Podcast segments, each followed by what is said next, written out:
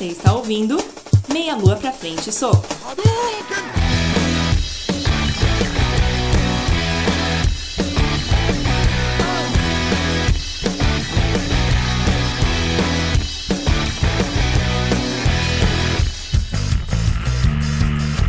Saudações, ouvintes do Lua pra Frente Soco. Estamos começando nosso 15 podcast. Quem diria que chegaríamos a esse número? Hoje o tema é desenvolvimento de card games ou de board games, jogos assim não eletrônicos. E hoje para dissertar sobre esse tema com mais propriedade, a gente chamou a galera da Esquina dos Mundos que já vai se apresentar daqui a pouco. Welcome! Aqui é o André Bach e eu curti demais jogar o Contágio. Aqui é o Gleison Stable e eu curti muito jogar Contágio. Quando eles chegaram aqui, eu queria ter jogado Contágio com eles, mas eles preferiram jogar Pokémon.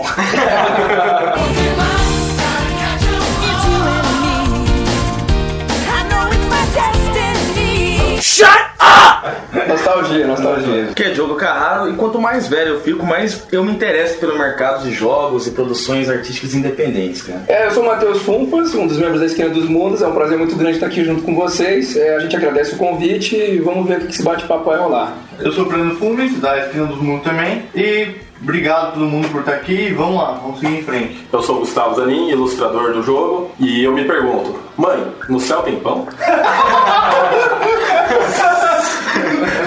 E o menino morreu. E morreu, e morreu, e morreu.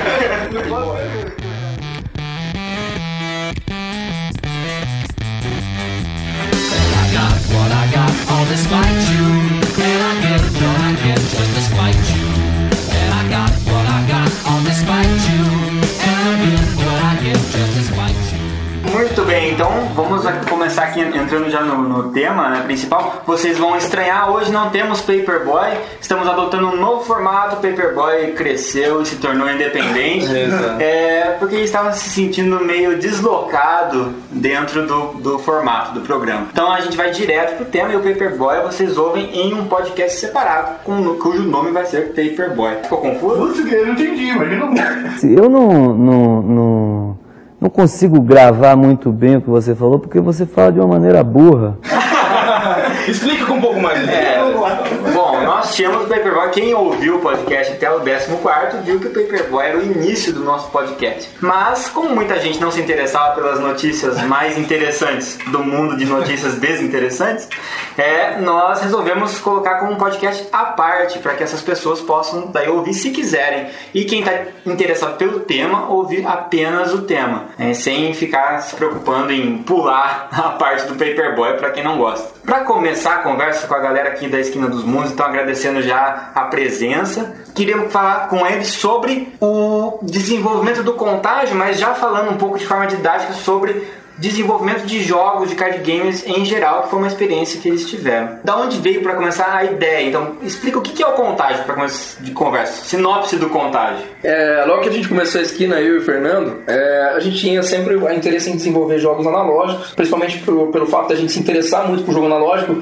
e não ter recursos a princípio para desenvolvimento de pro- produtos digi- digitais, né, jogos digitais. E quando eu estava conversando com o Fernando, a primeira proposta de um jogo da esquina era um card game de artes marciais, que a gente tem bastante coisa já desenvolvida, mas ele é um projeto com um escopo bem maior, ele tem bastante mais recursos, mais cartas, a gente quer fazer colecionável, então é um projeto muito a longo prazo. E a gente resolveu fazer um jogo um pouco mais prático, um pouco mais fácil de executar. Não quer dizer que foi fácil, a gente achava que ia ser fácil. e aí eu sentando junto com o Fernando, a gente falou, cara, zumbi é um tema que tá em voga, zumbi é um tema que é alto, é uma coisa que tá popular, as pessoas gostam, é, a gente gosta bastante. Quando foi a ideia? Surgiu. Isso foi começo do ano passado. É, o que, que deu bastante certo nessa questão do desenvolvimento de jogo foi que eu e o Fernando estavam bem alinhados, nós, estávamos, nós estamos ainda bem alinhados na questão do desenvolvimento. Questão de construção de cenário, questão de construção de regra, a questão de que a gente tem bastante gente para testar junto com a gente, e vocês são convidados para o teste dos próximos jogos. Opa! E quando a gente pensou, agora, cara, a gente tá com um projeto pra desenvolver, o primeiro card game vai ser de zumbi, é um tema que tá em alta, a gente tem que executar logo, pra que não acabe Antes que essa acabe onda. a onda, né? É, Exatamente. E daí eu procurando ilustradores, entrei em contato com a escola de ilustração aqui e eu fui na cara de pau. Eu falei, cara, coisa de retardado, né? Eu vou aprender a desenhar. Quero aprender a desenhar, vou fazer os jogos por conta. Quando eu fui lá assistir a aula experimental, eu conheci o Gustavo. O Gustavo era o professor do colégio lá. E o Gustavo falou assim pra mim: por que você quer desenhar? Você é um marmanjo e tal, tem barba na cara, né? O que, que, que você quer desenhar? Eu falei, cara, eu quero aprender a desenhar pra fazer jogo. Aí ele começou a rir da minha cara. Ele falou, não, dependendo do jogo e tal, a gente pode conversar. Aí eu comecei a falar sobre a esquina, você falou do Fernando. Na verdade, quando ele começou a falar que queria desenvolver jogo, eu falei, pô, eu também, eu adoro jogar né, é, card game, board game, né? E isso seria um barato. E ele falou, então, eu quero aprender a desenhar por causa disso, né? Eu quero ilustrar os meus jogos. E quando ele começou a, a, a rabiscar lá no, no papel, eu falei, cara, Você vai demorar uns 10 anos. nossa, cara, de, de, deixa eu fazer um favor. certeza que é que que você quer lançar isso aí? É, de- deixa eu fazer um favor pra ele, né? Pô, Eu, eu desenho isso pra vocês. É, é o quê? É o quê? Daí ele falou, ah, zumbi. Eu falei, pô, zumbi, eu curto desenhar zumbi. Aí eu rascunhei uma coisa lá bem rápida, tanto que esse primeiro desenho virou até uma carta. Que E é era o língua purulenta. Sim, E é. foi numa brincadeira, assim, né? Eu ra- rabisquei lá, ele falou, pô, é, é mais ou menos isso que eu quero mesmo. Era bem isso que eu tava esperando. Na outra semana ele nem voltou mais pra aula. Só que daí ele Perdeu um aluno, ganhou. é, só que daí ele. É, ganhei sócio, né? Aí ele me ligou na outra semana e falou: ah, vamos fazer uma reunião então, que a gente quer mostrar melhor o, o projeto pra você. Daí a gente conversando com o Gustavo, né, falou assim, cara, primeiro de tudo, é, eu tinha a ideia de fazer uma coisa meio Plants vs Zombies, eu não queria fazer uma coisa gore. Principalmente foi uma conversa que, gente tive, que eu tive com o Fernando, né, e a gente chegou num consenso bem bacana. Se a gente quer trabalhar zumbis, que é um tema extremamente explorado, extremamente até desgastado, a gente tinha que fazer de uma abordagem diferente. E a gente queria fugir dos estereótipos, fugir daquele clichêzão, sempre a mesma coisa. Então a gente tinha que fugir daquela imagem extremamente gore, extremamente séria, densa, e ao mesmo tempo fugir daquele estereótipo americanizado, que é sempre o, o militar americano, a- o cara punk, aquela coisa toda. que é- Caminhoneiro barrigudo com uma 12. é, o caminhoneiro, exatamente. a gostosona e tal, a universitária, sei lá. Então a gente falou assim, porra, cara, vamos ambientar no Brasil. E aí entrou nós três conversando, a gente falou, cara, se for pra ser no Brasil, tem que chutar o balde. Não adianta fazer coisa séria. Brasileiro não se vê sério, brasileiro não se leva a sério. Isso é uma coisa bacana. É uma questão, às vezes, de autocrítica. Cultura até, a diferença cultural mesmo. Isso, e daí a gente falou, pô, vamos chutar o balde como? Aí veio, ah, fazer estereótipo de Estado, fazer figura clássica da nossa cultura brasileira, tudo zumbificado. E aí, Tanto que uma das primeiras artes foi justamente do gaúcho. Como, como minha família é toda do Rio Grande do Sul, do gaúcho ficou sensacional. Eu, eu, eu, eu, eu tomei a, a liberdade, né? Meus avós são gaúchos, né? Então eu tomei a liberdade e falei, deixa que esse daqui vai ser o primeiro, né? Aí já fiz um gaúcho lá e quem puder conferir, depois dar uma olhada lá na carta, mas é, é um gaúcho tomando chimarrão e da, da parte de, da cintura pra baixo é uma stripper. Uma, uma coisa bacana é que os gaúchos e o, o contágio, o Rio Grande do Sul é um dos estados que mais compra contágio no, no nosso site. Que, que mais ficaram com raiva. Eu acho que eles se identificaram. é isso que eu sou homenageado, mano. Mas ao mesmo tempo eles não podem achar ruim.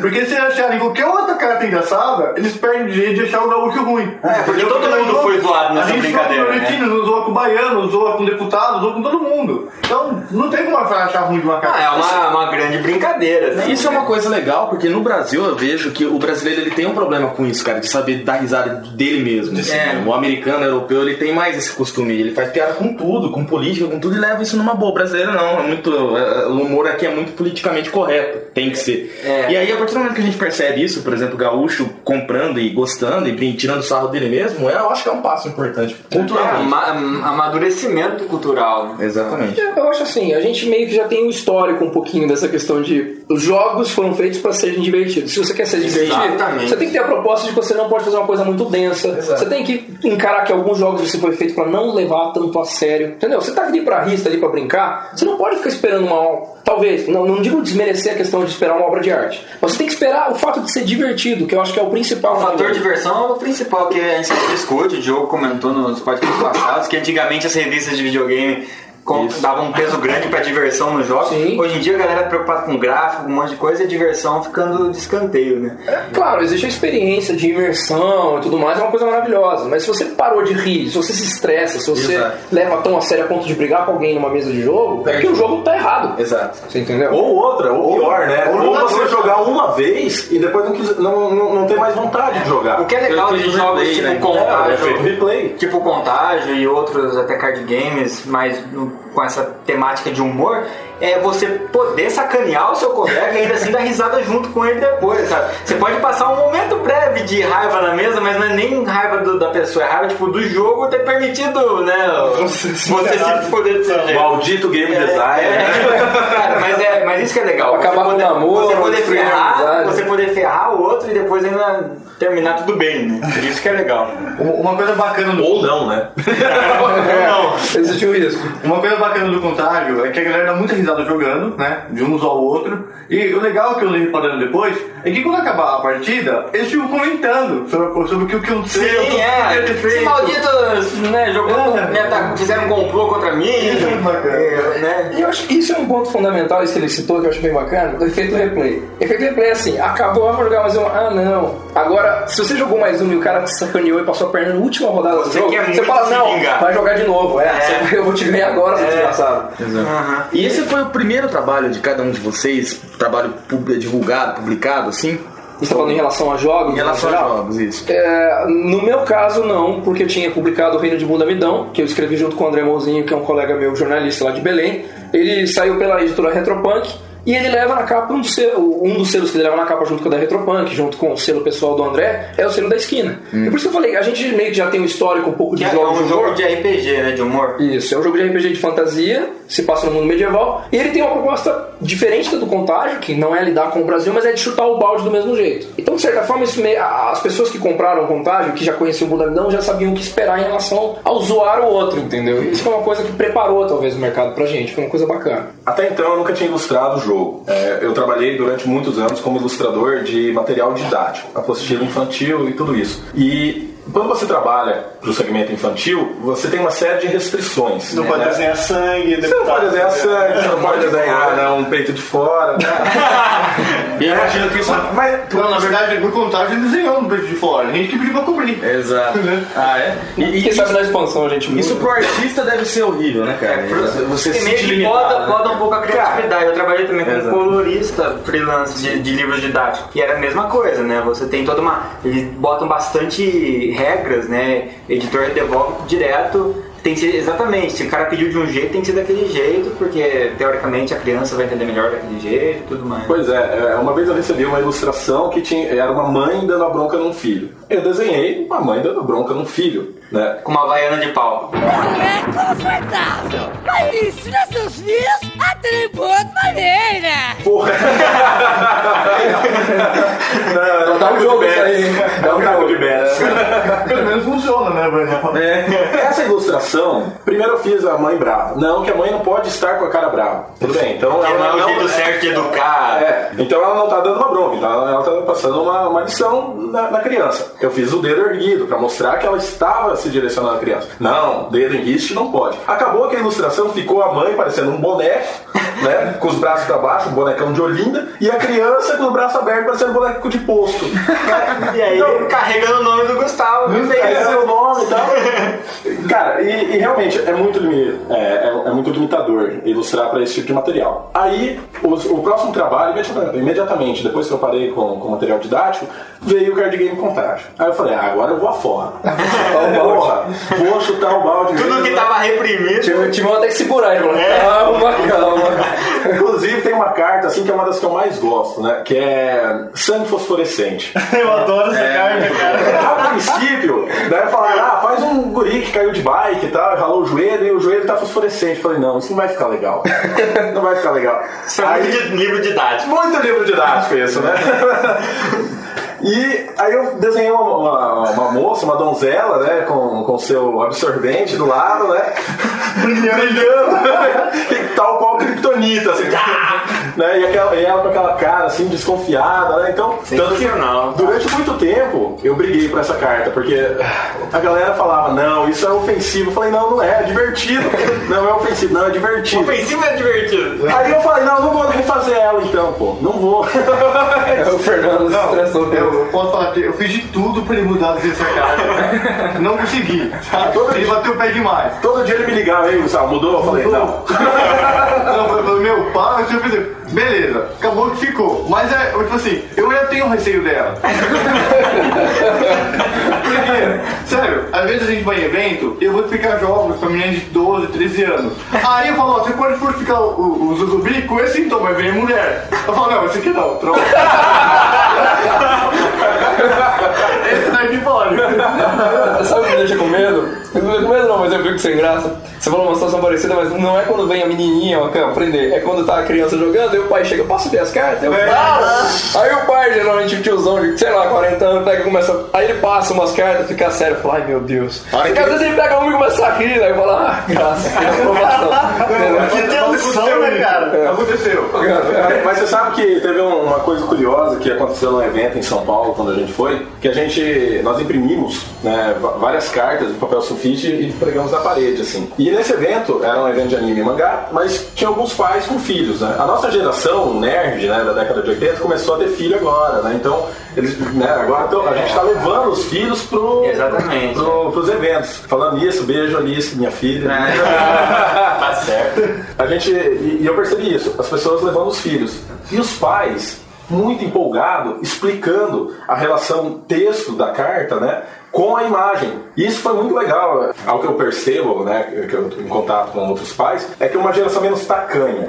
Né? Então, eu acho graça em alguma coisa que é, ao meu ver, inofensivo, eu vou explicar, claro, né? Pra minha filha e tal. Pra que não seja mal interpretado pela criança, Não ser mal interpretado. E ainda bem que. Porque a, a- a- a- o objetivo de vocês com a carta sempre foi divertir, não ofender. E, isso, de alguma forma, o jogo recebeu algum tipo de classificação indicativa? Ou receberia se fosse. Assim, é, existe a questão da classificação indicativa principalmente para jogos de RPG e para jogos eletrônicos no Brasil. O Brasil não tem uma classificação indicativa pelo Ministério da Justiça focado para card game tabuleiro. Só que a gente, a gente, a gente levando em consideração é, a- o próprio manual de classificação indicativa, o Fernando achou mais sensato que a gente classificasse o jogo como 14 anos ou mais, pela própria questão de que são zumbis, vez ou outra tem sangue em uma outra carta. Então, mais uma questão de responsabilidade mesmo pro Na pai. verdade não foi isso não, velho. Vamos lá, É que assim, a- colocar uma coisa com classificação negativa até 14 anos, acima de 14 anos, não precisa, não precisa do, do selo do Inmetro. Eu acho a outra explicação mais bonita. Sinceramente, mas acho que é Deixa aquela, deixa aquela, tá mais legal. mais é. Poética, né? Mas, pô, Não, mas de certa forma existem as duas questões. Porque você pegando uma criança de 8 anos que joga Yu-Gi-Oh!, você vai pegar uma criança de 8 anos que joga contágio, se ela for muito inocente e começar a ver aquilo, os pais provavelmente vão achar ruim. Sim, faz todo sentido. Não. Então existe a questão do. Tem, tem inclusive que vocês se resguardarem de qualquer problema. Tem que ter uma proteção né, a quem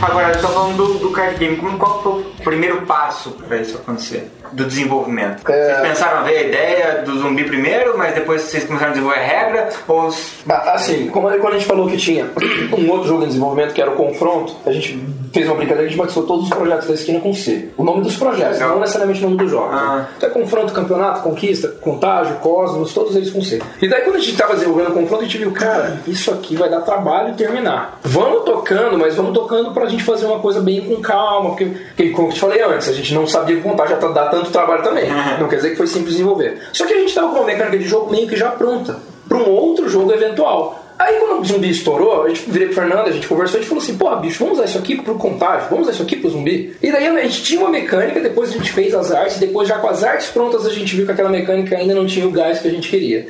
Então a gente chutou o balde, jogou aquela mecânica de regras inteira fora e refez a mecânica de jogo. em cima do. do tanto é Esse- que tudo é muito coerente com relação a zumbi. Tudo, você consegue raciocinar como se você estivesse ali, né? Digamos assim, você consegue transpor, né? Por isso que o jogo ele tem uma quantidade de regras grande. Mas quando você entende a lógica, as regras se tornam simples. É, porque se sendo- tornam lógicos, né? Porque se Sim, você entende, né? Da onde vem. Eu acho. Ah, eu- então, Isso eu tava conversando com a minha esposa hoje, eu tava levando ela pra pós-graduação, e a gente jogou a contagem. E, e ela, e ela tava, e ela, a gente tava discutindo, eu falei assim, nossa, mas o jogo tem muita regra e tudo mais, e pa- aparentemente parece um jogo simples, mas é um jogo complexo. Eu ah, é um jogo complexo, bastante regra, mas depois que você pega o fio da meada, É um jogo simples. as regras, é, as regras incorporam ali, vai, vai fácil. Uma coisa que a gente sempre é, busca é casar a regra com a ambientação. Isso, é isso que faz diferença. né? Então a gente, quando a gente decidiu tratar os zumbis, né? A gente queria uma variedade grande de, de mortos-vivos. Zumbi é só um tipo de morto-vivo. A gente queria tratar e abranger a, maioria, a maior quantidade de mortos-vivos possível. Então tem o, o infectado, né? O morto-vivo infectado, que, que ele veio à vida, de- voltou à vida, né? Por meio de infecção, vírus ou algo do tipo. O artificial que volta à vida por meio de ciência. Tipo o né? Frankenstein da vida. Como se fosse o Frankenstein. O amaldiçoado, que esse sim poderia ser o verdadeiro zumbi, porque ele volta à vida com magia voodoo, né? Volta à vida por É, rituais. é Brasil, a gente tá falando de macumba. Mas, justamente. E, e o último que é o. Esqueceu. Radioativo. Radioativo. o cara, já pode contratar ele. e o radioativo, né? Que volta à vida por meio de radiação, seja radiação solar, seja, seja, é, vazamento em usina, seja um Lixo tóxico. lixo tóxico, Que englobam todos os estereótipos de filmes. né? Super poste aqui em Londrina. Posso falar um negócio? Vocês vão ter uma surpresa muito legal, porque eu, a gente tava discutindo uma coisa, nós três, a gente descobriu que de repente existe um quinto tipo de zumbi. E a gente vai produzir quinto tipo de zumbi numa expansão, mas isso é um segredo, é uma coisa muito bacana. Olha cara. E existe mesmo, a gente pensando. Existe mesmo. Não, existe mesmo, existe, existe. Assim Já encontrei na rua. E aí de matar aqui em Cambé. Pelo menos, É, eu vi, eu vi. Ele viu. Que legal, cara. Uma coisa rapidão que eu acho que o o Gustavo foi feliz em dizer que, e que a gente foi feliz em fazer em relação ao contágio. Todo mundo feliz aqui. Todo mundo feliz, todo mundo todo mundo bebendo uma cerveja, todo mundo fica feliz. O casamento das regras com a ambientação do jogo foi uma coisa que foi fundamental para que as pessoas não só se identificassem com o cenário, com o Brasil, o zumbi, como também se divertissem, claro, é, vendo os textos, vendo as artes, vendo o jogo, entendendo o que estava acontecendo no jogo, como para entender as regras. Porque, por exemplo, você falou, o jogo tem muita regra, o jogo é complicado em vários aspectos. Mas se você entender todo o passo a passo, entender que o cenário é aquele, entender por que, que as cartas são viradas, os cérebros são descartados, as cartas são compradas, ele faz muito sentido e fica muito mais fácil de absorver. muito fácil. Sim, e aí você meio que funciona como um processo mnemônico pra gravar. Primeira vez você joga, depois a segunda você já consegue jogar e ensinar até, de repente. o- Porque ele é contando uma história. É. Ele tá contando a história de um cara extremamente sádico mandando gente morrer pra poder matar mais gente. é isso. Tanto, tanto que é, eu acho Não que é assim que eu falo pra vocês. Não foi assim que você convenceu elas a jogarem. Fala você é um sobrevivente herói. ou- Sim, sim, mas não, mas o pessoal que joga contágio não é um, não é um líder benevolente. Ele quer ver todo mundo ferrado. Mas é o que acontece, a natureza humana vai, vai tomando a parte mais bruta da natureza humana, vai tomando controle num, num instinto de sobrevivência. Então, a, a ambientação vem primeiro. Nos nossos jogos, a gente sempre prima por uma ambientação é, primorosa. Prima por uma ambientação primorosa é foda, mas é, é bem isso. A gente prima por uma ambientação boa, né? Então, quanto mais consistente ela for, mais fácil é da gente desenvolver as regras. Porque a gente sabe exatamente o que, que a gente precisa para poder fazer aquele mundo criar vida. Então a gente cria as regras em cima disso. Tanto é que isso daí é crédito do- do- do- dos game designers, o Matheus, né? Que ele pegou as minhas artes, a gente conversava como que a gente iria fazer as artes, mas eles deixaram bastante livre. Eles davam uma dica ou outra, mas deixaram bastante livre para eu ilustrar, até porque eu precisava e- extravasar. O nosso medo, a gente tinha medo de podar ele. entendeu? Sim. E daí ele pegava a arte e, faz- e- e começou a desenvolver os poderes de cada carta. Então, se você ver, analisar e, e matutar sobre isso, você vai ver que a regra da carta, né, aqu- aquele texto específico, tem a ver com, tem a, ver com a ilustração, imagem. Com o e- título. e o flavor, com o título e o flavor test. Então, não, não são regras, ah, essa carta faz isso e tem uma ilustração whatever, uma ilustração solta. Não. É sempre Tem sempre relação, tudo tem, uma é, coisa com a uma outra. coisa tem relação com a outra. Muitas vezes ele fez as regras em cima, eles fizeram as regras em cima da arte, Às e algumas vezes vezes eu fiz a faz a arte em arte cima da regra, né? Uma coisa que eu queria perguntar, mudando, mudando um pouquinho. É, vocês três se juntaram, pensaram no jogo, fizeram o jogo e saiu no Jornal de Londrina como o primeiro jogo brasileiro sobre zumbis Na e tudo capa, mais, né? na capa do jornal da quinta-feira. E uma, uma pergunta que eu me faço há muito tempo: por que, que o Brasil só tem jogo de tabuleiro Só War tem e banco imobiliário? e jogo da vida. Cara, É, tem, dá, detetive. dá pra fazer tanta coisa, mas tanta coisa. Lá nos Estados Unidos tem, tem jogo de tabuleiro pra cada Seriado, coisa, pra, pra cada, cada- coisa que tem, cara. Isso Muito- tem- isso tem- jogos muito legais. É, o que vocês acham que é responsável? é, estendendo um pouquinho a pergunta do, do Gleison, é, vocês tiveram alguma Influência? alguma influência exatamente de algum jogo de fora, de repente, de alguma coisa ou não? Foi um jogo, é um card game todo original aqui mesmo, o, o método, o modo de jogo. Bom, é, influência a gente, assim, a gente sempre tem, a gente sempre, sempre busca influência. Eu acho que o, o Contágio tem um pouco de Munchkin, um pouco de War, né? é, tem mais um jogo que esqueci o nome. Só que a gente fez uma ambientação totalmente diferente, né? Um, uma mecânica de regra, de regra diferente, tudo isso aí. Quem sofre mais na questão do desenvolvimento de mecânica é o Fernando, porque geralmente o Gustavo piramos na batata e a gente passa pra ele e ele, ele tem essa coisa de amarrar bastante a mecânica, é uma coisa bem bacana. Pra Depois a gente vai pra quem- depurando. Pra quem pensa em criar, criar, card game, é, não, não é uma receita, mas pelo menos a gente, a gente cria a mecânica em cima da ambientação, foi o que o Gustavo falou. Eu acho que fica mais fácil dessa forma. Fica mais coerente, né? Isso. Agora respondendo a sua pergunta, né, sobre por que não tem tanto cara, jogos analógicos no Brasil, porque só tem o War, Banco Imobiliário, né? Jogo da vida. Pra mim, é uma coisa assim que, que, eu, que eu sempre questiono com, com lojista, né, que tem hobby shop, é que as empresas que estão nesse ramo, eles ficam renovando o velho, né? É, parece que fazendo- preguiça. Joga, é, lança War, é... Roma. Roma. Ah, vai tomar É. no cu, cara. Vocês têm grana pra caramba, vocês têm uma empresa de décadas e não tem capacidade de A fazer gente um jogo importando o jogo pagando caro.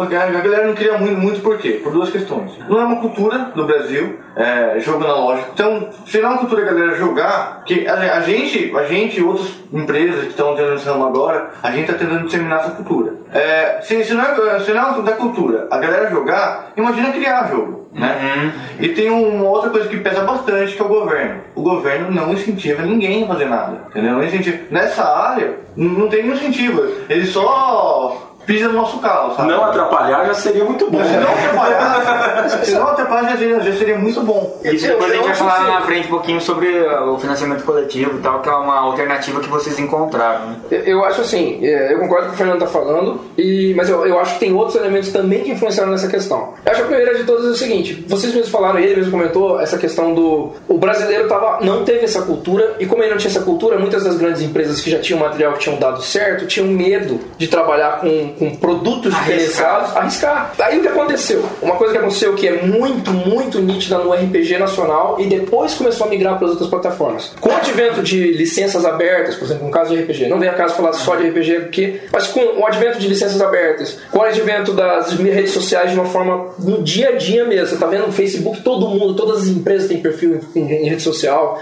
É, a comunicação com o cliente é muito mais imediata, a comunicação com o próprio cliente é interativa. Se eu tô criando um jogo e o cara reclama de alguma coisa do jogo e eu vejo que é pertinente, eu posso mudar em tempo real o que eu tô fazendo. Não é mais aquela coisa de pôr no mercado, esperar o que o mercado vai É. dizer e depois um ver se fracasso de desenvolve. venda, depois tem que com o prejuízo pra daí tentar reformular. Então, assim, é, o que você falou, a gente vai falar de financiamento coletivo daqui a pouco. Agora que eu tenho o perfil no Facebook, o meu perfil tem tantos mil seguidores, eu tenho a visibilidade de fechar parcerias, eu tenho a possibilidade de fechar parcerias, tenho a visibilidade de marca, eu tenho formas de financiar o meu projeto sem tirar tanto dinheiro do bolso, podendo viabilizar ele através de financiamento coletivo, através de pré-venda, através de um monte de coisa. As pessoas começaram a ver que elas têm o potencial para desenvolver o jogo e que agora elas têm as ferramentas. É olhar a vontade com o saber como fazer com as ferramentas. Claro, muitas vezes as pessoas não têm uma dessas três coisas. E aí pode dar errado. Por exemplo, a grandes empresas têm, porra, tem tudo, tem plataforma inteira, mas parece que falta aquele vamos inovar. E agora tem gente que já tem o, o- o- a vontade, tem até dinheiro, mas que não tem o know-how. A gente tem jogos lindos no mercado brasileiro, mas que não rendem o fator replay. E tem aqueles aí, é a terceira opção. E É, mas só, só pra estender um pouquinho, eu acho que essa questão de falta de inovação, ela não é só exclusiva de, de jogo de tabuleiro, de RPG, de nada assim. Claro que não, olha a a- novela da Globo. a mesma coisa. Nem, nem chegando tão longe assim, Se a né? novela tá ruim, tá ligado? Mata alguém e tenta descobrir quem foi. Exatamente, cara. Põe um segredo lá que vai revelar no último episódio mudando. E vai ter casamento no final. Exato. Exato. E, além, e jogos digitais também, cara. Já A gente vê é, franquias todo ano saindo um jogo novo da mesma franquia há 10, 20 anos, sabe? eu, acho- Então, eu acho, por exemplo, que você falou, só citando, a Rockstar teve colhão quando elas falaram que o GTA V vai ser o último. Bom, E voltando aos jogos voltando aos jogos, Ah, lembrei, o contágio da falando da mecânica, ele tem um pouco de War, de Munchkin e de Yu-Gi-Oh! Tem a, a parte do confronto, do inerte, do ativo, tem, tem isso. with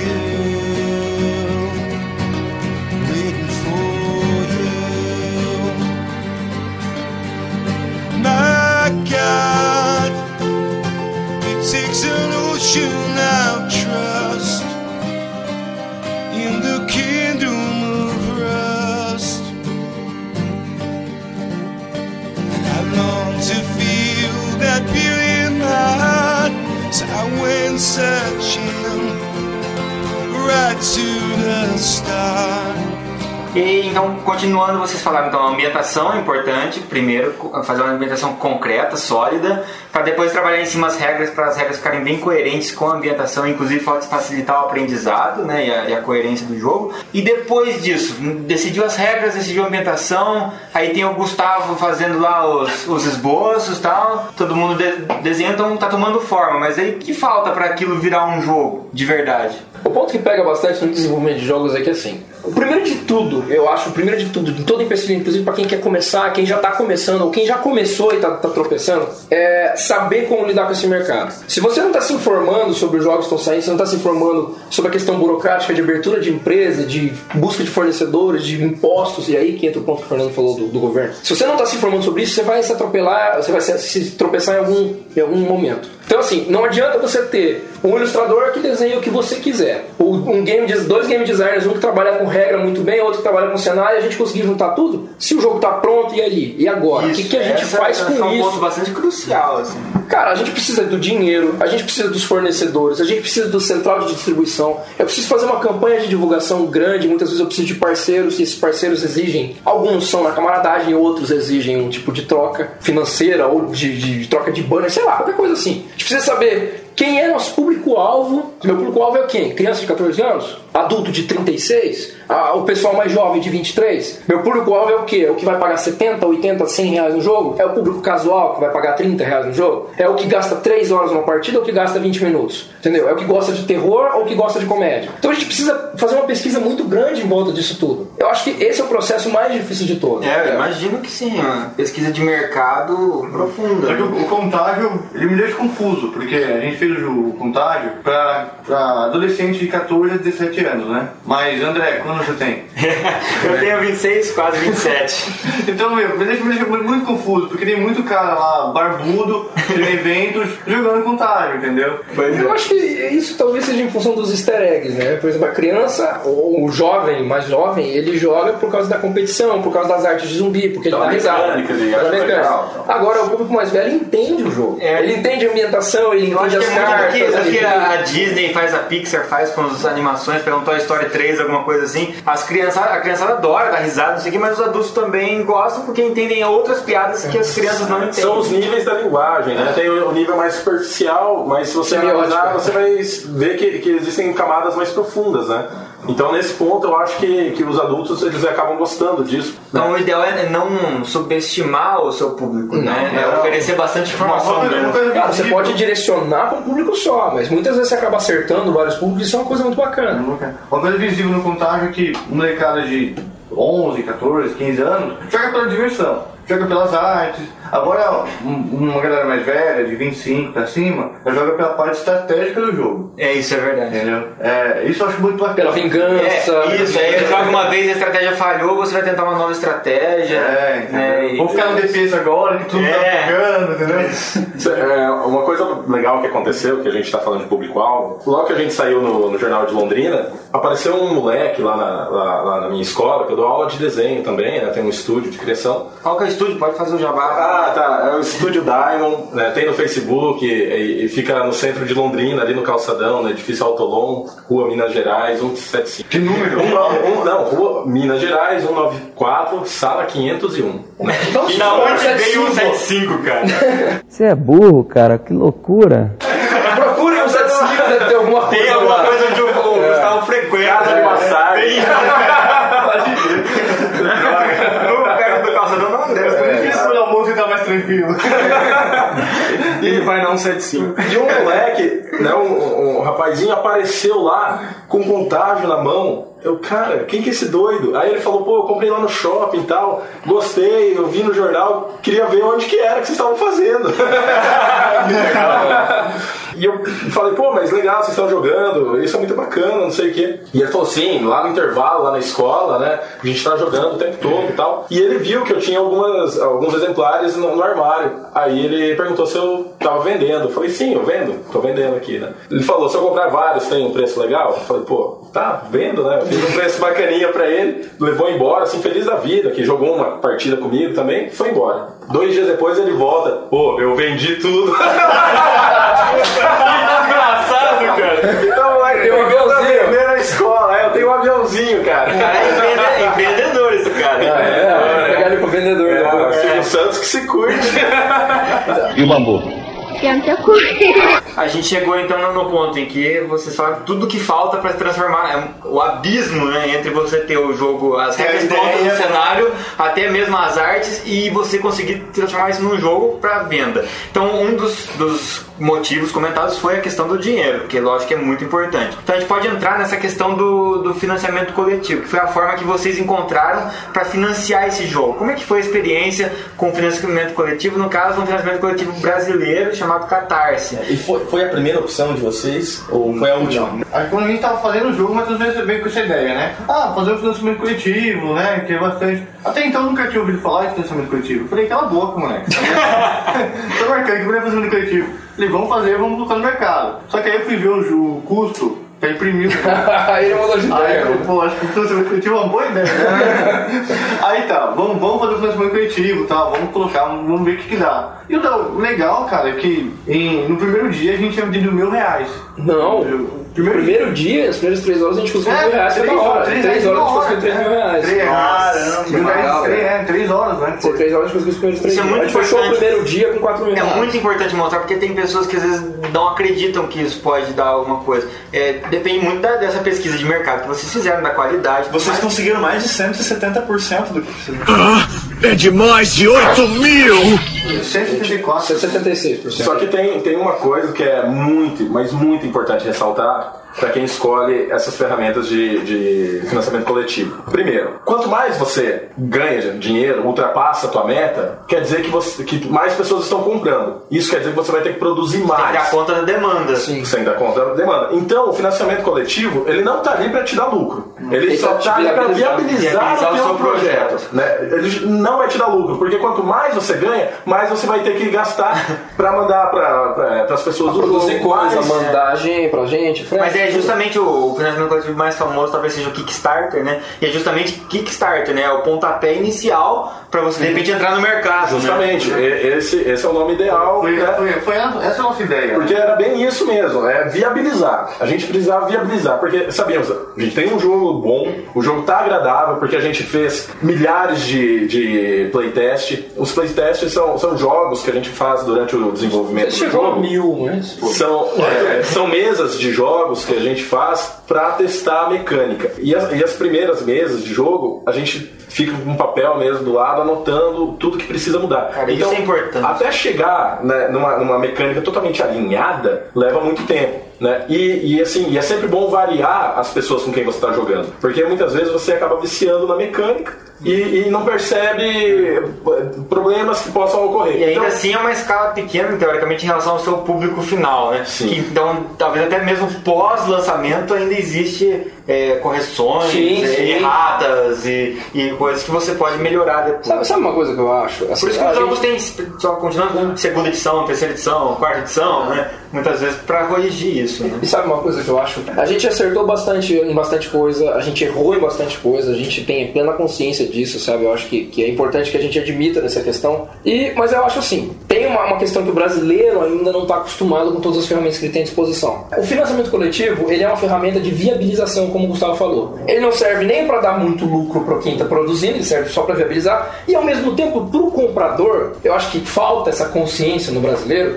ele saber que aquilo ali é uma ferramenta para que a empresa consiga lançar o produto e se ele tiver um interesse em ver esse produto produzido, querendo ou não, é, um, como um teste, muitas vezes de empresas iniciantes, ele está investindo naquela ideia. Não, não que isso isso exclua qualquer tipo de responsabilidade da empresa que está se disponibilizando a, a colocar aquilo no mercado. Mas você tem que entender muitas vezes é que você não está ali com uma loja virtual de luxo. Você está investindo num projeto de alguém que está iniciando no mercado que não tinha Lógico que não tem toda, toda a logística que envolve, né, em distribuição da- do produto, é, fretes mais baratos que as pessoas conseguem colocar, né? Então tudo isso está implícito, né? E conseguir fa- viabilizar isso a um preço justo é super difícil, né? Eu imagino. E quando eu vi o contágio, eu achei um, de verdade um valor muito adequado, assim, muito é, acessível, é acessível até, eu diria. Porque ainda mais quando se fala em card game e board game no Brasil, a maioria que você pode fazer é o quê? Importar. Porque quase você não consegue comprar quase nada no Brasil. Não tem variedade. E aí você vai importar, tudo vai vir numa língua estrangeira que querendo ou não, não é sua língua natural. Eu acho que sim diminui a- o fator da diversão e do replay e tudo mais, porque te cansa um pouco, né? Jogo, só o fato de você interpretar aquilo e porque justamente é, é caro, né? É caro, o dólar tá, é alto, né? Sempre maior que, bem maior que o real, tem os custos de importação, isso se não para, às vezes, sei lá, não. O Matheus veio falar sobre RPG, que é do blog House of Valhalla. Teve um dia que a gente entrou na internet só pra ver jogo de, de- preço de jogo de tabuleiro. Que a gente tava querendo comprar alguns jogos dos Estados Unidos que aqui no Brasil não tem. Cara, fica muito caro, velho. Fica muito caro.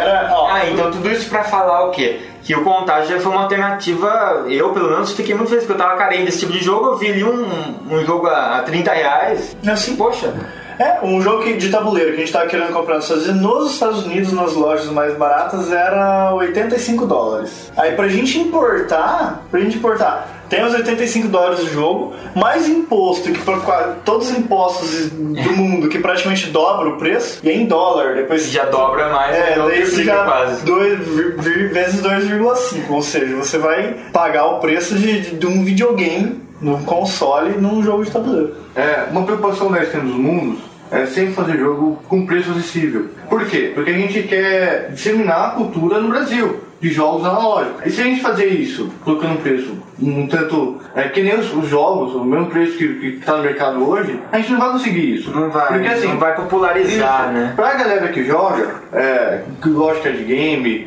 30 reais, 35 reais, é um preço bacana, um preço É. barato. Agora, quem não joga, não acha isso, acha caro. Acha caro. Quem- é- quem não joga mas pagar tudo- 70 pila no mas é, jogo, já é- então, então, mas é justamente isso, né? Essa questão. Olha o trabalho todo que tem para viabilizar isso no Brasil de forma independente. Então, assim, é, e voltando a falar então do, do financiamento coletivo, além de tudo, uma vez que você se comprometeu com quem está te financiando, eu imagino que seja uma, uma corrida contra o tempo, aí uma correria para conseguir depois transformar daí aquele dinheiro que foi investido aí em si no jogo. né? Olha, eu- E aí vem as gráficas, vem tudo. Como é que funciona todo Eu esse posso falar processo? assim, que a galera, ela, ela sabe esperar, porque compra financiamento coletivo, eles não ficaram cobrando o jogo, muito jogo. Eles ficaram, eles ficaram cobrando a partir do momento que a gente falou que, tá, que o jogo já estava impresso, que já estava indo, aí gi- girou aquela ansiedade neles, aí eles queriam logo o jogo. Mas até então, O pessoal soube esperar. Soube esperar, tranquilo, não teve muito estresse quanto a isso, né? Teve jogos que a gente mandou pelo correio e o financiador não foi buscar no correio porque não tinha entrega, voltou pra gente, pra ele, ele esperava, falou, olha, eu espero mandar de, mandar de novo, sem problema nenhum, sabe? E como é que foi pra vocês, essa logística pra vocês? Só tava. Vocês, não, vocês são uma empresa composta de, de poucas pessoas Uhum. que fazem tudo, né? Desde a criação até a- o financiamento, até a venda. E aí, É vocês, foram, cafezinho. vocês iam lá e empacotavam isso? É por conta dele. Vocês punham no correio, montavam os kits. Isso. A gente tem que ir atrás desde caixa pra colocar o jogo, né? Porque se você for comprar caixa no correio, Nossa, cara. uma caixinha pequenininha maior que tem é 1,50. Ah, É, tudo isso aí aí. de tanto, de tanto a gente correr atrás, a gente conseguiu um rapaz que faz aquela caixa do correio a 45 centavos, entendeu? Três vezes mais barato. É, e você vai atrás de caixa, vai atrás de tudo, né? Então o que a gente fez? A gente separou pelos kits. Teve gente que comprou senhor do contágio, general do contágio. Então É, pra pra gente. quem não sabe, no Catarse você tem níveis de contribuição. Isso, pode exato. contribuir com bem pouco, aí você ganha lá um, acre- um agradecimento. Aí você pode contribuir com um valor mediano ali, a média mais ou menos dos valores ali, que vai te dar o, o, o jogo é, completo, em- impresso. E às vezes você tem prêmios a mais pra quem contribui mais, né? Ganhar um, o seu próprio personagem, ser Exatamente. transformado num. Eu odeio eles por isso. Explicar. O, o contágio ele tava pronto, a gente, do- ao longo de um ano, um ano Só e tem os financiadores ou a gente? Ou as Vocês, eu Ah, odeio vocês é, da, da, da financiadores esquina... nunca vão ser odiados. eles Não, são jamais. Eu odeio vocês da esquina dos mundos. Financiadores, nós chamamos. Amamos demais, obrigado. Ah, de verdade. I love you, you love me. We're a happy family with a great big hug and a kiss from me to you. Won't you say you love me too? Que foi assim, durante um ano e meio, a gente desenvolveu todas as regras, tudo isso, e ainda é, as artes. Eu finalizei tudo, fechou, o projeto tá fechado. Eles vão me colocar o projeto no Catarse e colocam lá o prêmio extra para os financiadores mais altos. Qual é esse prêmio? É o Gustavo fazer uma arte tour estilo zumbi para colocar dentro do jogo. Então eu já tinha feito uma caralhada de, de cartas. Com o financiamento coletivo, cara, eu tive que fazer mais ou menos umas 50. 40. 40, tá, ó, superestimando já. 40, mais 40 cartas. E só que dessa vez não era tão fácil, porque não era só simplesmente eu pensar numa carta e desenhá-la. Tinha que ver, né? As pessoas começaram a mandar a- as imagens assim, né? da- Teve delas. gente que demorou horrores pra mandar a imagem. Demorou, né, então, muitas mandaram, e conforme elas iam mandando, eu ia fazendo, ia fazendo em cima dela, é, em, em- cima da, da, da foto dela, a arte, fazendo o tipo de zumbi que ela gostaria de ser, né? Então. a- a- a- Bolando nomes, bolando nome, texto. Não, mas, mas isso aí, isso aí, É. isso aí é culpa do Gustavo mesmo. Porque assim, quando a mãe dele falava, Gustavo, estuda pra você não ser, pra você não ser desenhista. Aí eu ouvi o nome dele, Então não, a culpa não é nossa. Olha, a- a- o, o meu grande ressentimento é não ter aprendido violão. Ah, ia tá muito melhor agora. Com violão, pelo menos você pega a mulher. Desenhando, você é só um freak. Você, você é um belo amigo, Mas- Faz um desenho dela pra mim, né? Chega a menina, a mais, Friendzone, né? a, a mais gatinha da escola, chega assim, você desenha, né? Eu falo, desenho. Você faz a, a capa do meu trabalho de biologia? Mas aí o que, que acontece? Foi feito esse prêmio né, para os financiadores e por incrível que pareça, foram os primeiros kits, porque a gente limitou a 40, foram os primeiros kits que foram vendidos. Quer dizer, a galera queria mesmo. Não, Foi o o mais. 20. A gente limitou a 20, depois teve que abrir. Teve que abrir Aí que odiou mais a gente. É, porque já, já tava odiando com 20. E fala, fechou 20, mais- legal, meu trabalho tá pronto. Não, Não, tem mais mais 20 aqui, ó. Mais 20, né? E. Isso aí, o Gustavo acorrentado numa.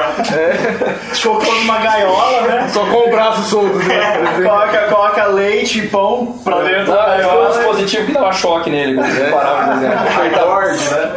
Você, tá bom, se fazer três desenhos essa manhã, você vai ter almoço, hein, velho?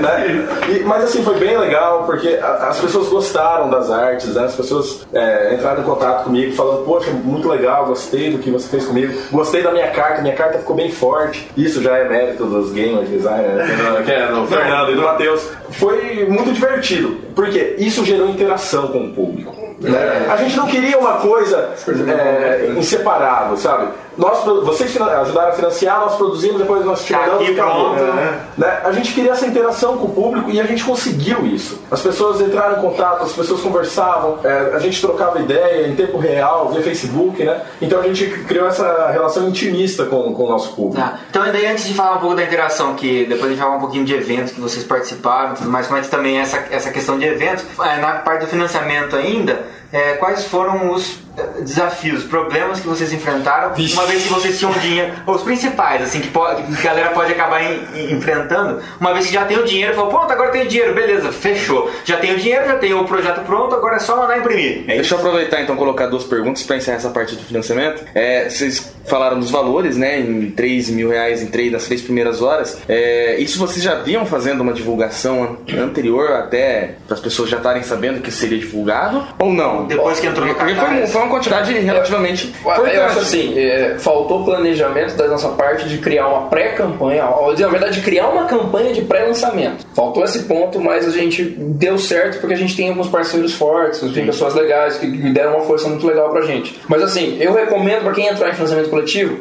prepare não só o material pro financiamento e pro pós-financiamento, que seria a produção e a distribuição. Prepare o material antes. Faz assim, ah, se eu vou lançar em fevereiro do ano que vem, No mês de janeiro inteiro eu vou estar fazendo divulgação de que meu projeto vai entrar no ar. Por quê? Porque eu preparo as pessoas, as pessoas vão ficar na ansiedade pra querer comprar, pra Soltam querer conhecer. teasers, assim, Sim, digamos a gente fez os teasers, mas foram ao longo do financiamento. Isso, eu lembro dos teasers, mas eu já, já tava rolando né, o financiamento. financiamento. É, outra coisa que é muito importante é você ficar bastante atento a quem serão seus fornecedores. Isso, então. Nossa, isso é. Não, rapidinho, você vai entrar na segunda parte? Não ou- pode entrar É porque nessa. Ele disse que tinha mais uma coisa. Não, era isso, é isso É que isso, vocês já responderam. respondeu. Daí tem a segunda a Que pergunta- entra os fornecedores Isso, agora. as dificuldades. Antes de você entrar no Catarse, colocar seu projeto no Catarse, você tem que estipular a meta que você quer atingir no, no, no, no financiamento coletivo. É, antes, pra fazer isso, você tem que estar de, de, de, de fornecedor antes de qualquer coisa. Claro, planejar quanto que sairia exatamente. o preço final. do- É uma coisa que, que é ver qual que é, o quanto que é o, o fornecedor vai cobrar tal, pra você colocar em cima do, do, do- do- da meta.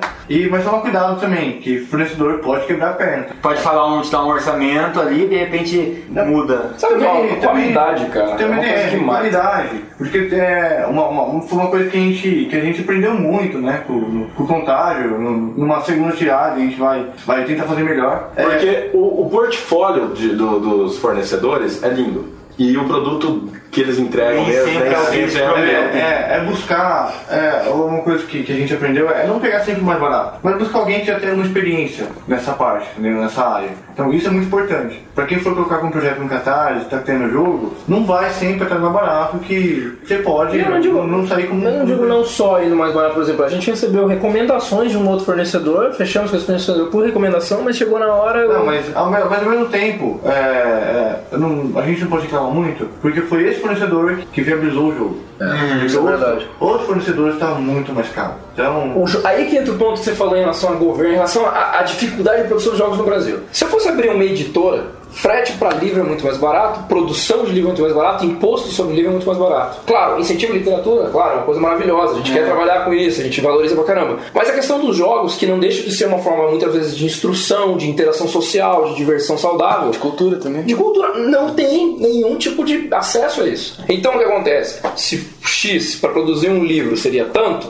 para produzir um jogo sai muito mais caro do que você está esperando. É sério, é sério. E aí entra um ponto: a gente recebeu elogios, muitos elogios em relação ao jogo, em relação à, jogabilidade, em relação a várias coisas, e a gente recebeu algumas críticas realmente pertinentes em relação à qualidade de um ou outro item que veio junto. E Isso a gente tem que admitir isso, é uma, uma questão de, de transparência. O ponto é, logicamente, como estreia da Esquina dos Mundos, como primeiro jogo, como a Menina dos Olhos, nossa, que foi um jogo muito divertido de produzir, muito divertido de ter o feedback depois. É claro que a gente queria fazer da melhor qualidade possível. Só que de repente algum fornecedor quebrou as pernas, de repente o prazo apertou e alguns financiadores, como o Fernando falou, foram compreensíveis até determinado ponto. Depois eles começaram a cobrar porque está no direito deles. Então vamos arcar com as responsabilidades de mandar o que, o que a gente prometeu, tudo certinho. Não, mas o que acontece é assim, é que algumas cartas vieram com o texto tremido, né?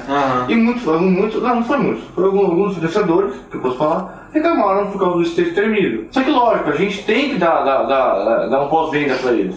Quando é, é, você faz o financiamento, faz o financiamento coletivo, o pessoal compra, você não pode abandonar. Você fala, ó, tá, tá entregue, se vira. Não é assim.